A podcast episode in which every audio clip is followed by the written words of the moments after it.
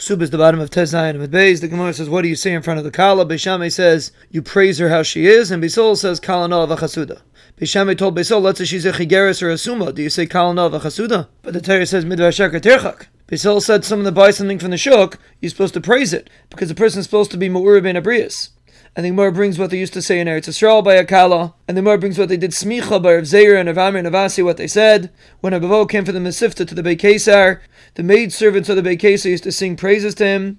Abuda by Allah used to take a hadas and dance in front of the Kala. Shmuel Yitzchak used to juggle, and Rav Zeira said it's a bizayon. I think most of Shmuel Yitzchak was Nifter, there was a pillar of fire separating him from everybody else, and we have a Messiah that only happens to one or two people in a dar, so you see what he did was a good thing. If Shmuel Nachmani says the name of Rabbi you let her look at the Kala all seven days to Mechaber for her Baal, but the Gemara says we don't pass like that. The Braisa says you move away the meis in front of the Kala, and both of them in front of the Melech Yisrael. Agrifas HaMelech once allowed the Kala to go in front of him, and the Rabbanim praised him. And the Gemara explained, even though a melech's not to be mochel and it's covered, but we're talking about by a fork in the road, so it was a nicker. The Braisa says you're allowed to be vatal tamatayr for itzas meis and achnasas kala, and it's only if there's not enough people there. And the Gemara says either enough people means 12,000 people and 6,000 shofars, or 12,000 people, and from them is 6,000 shofars. Ula says if you have enough people that go from the entrance to the Beis HaKvaris.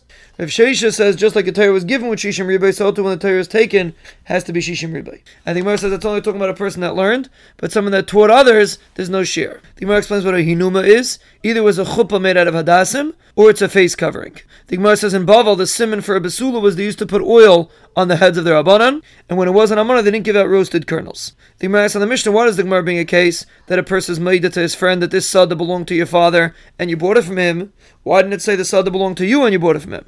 The Gemara says, because the end the Mishnah wouldn't make sense. If his Aiden would say it belonged to him, and you said you bought it, you're not believed.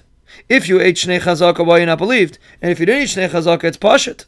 But by Aviv, the Gemara says the Chiddush is you ate two years when the father was alive and one when the son was alive. And we're going like Rav Huna that holds you can't be machzik katan even after he gets older. But the Gemara asks, why don't you say the person himself that he ate two years in front of the person and one not in front of the person because the person ran away? The Gemara says if he ran away because they wanted to kill him, then it's not a good chazaka. If he ran away because of money, then it is a good chazaka because we pass in mecha shalai b'fanav as a mecha. Because the Mishnah says there are three aratzes for chazaka: Yehuda, Ever Yarden, and Galil. If he was in Yehuda and he was machzik in Galil, it's not a chazaka until he's in the same Medina. And the Gemara explains he holds mecha shalei b'fanav is a mecha, and between Yehuda and Galil there's no travelers, so that's why it's not a mecha. So you see that mecha b'fanav is a mecha.